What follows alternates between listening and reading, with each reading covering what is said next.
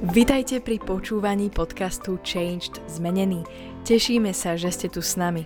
Veríme, že toto slovo prinesie požehnanie, zjavenie a Božiu moc do vášho života.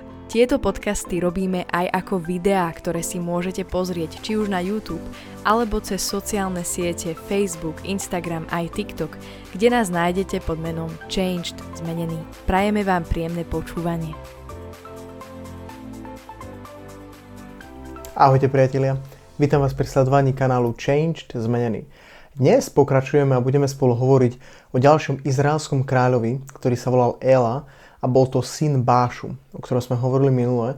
Tento Ela je napísané, že robil tiež zlé, tak ako robil Báša, aj keď sa dostal na trón vďaka tomu, že si ho Boh znova vybral, tohto Bášu, a vieme, čítali sme, že Boh mu povedal, že išiel si veľmi zle a to isté robí Ela, jeho syn.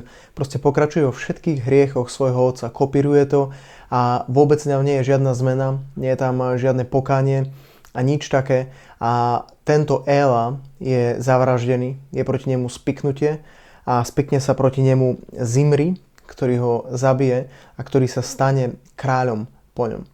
Toto je veľmi krátky príbeh a veľa sa o ňom nepíše v Biblii, ale ja chcem povedať to, že Boh má plán a má zámer s každým jedným človekom a so životom každého jednotlivca.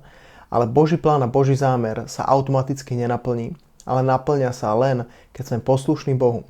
A ja verím tomu, že napríklad zámer pre tohto kráľa Ela nebol taký, ako on skončil, ale preto, že išiel svojou vlastnou cestou, tak sa nemohol naplniť Boží plán v jeho živote, ale stalo sa to, prečo sa on rozhodol. A stalo sa to, že zomrel kvôli tomu, že išiel za inými bohmi, že išiel do hriechu, že žil život, ktorý Boh nepodporuje a ktorý ho nakoniec aj zničil.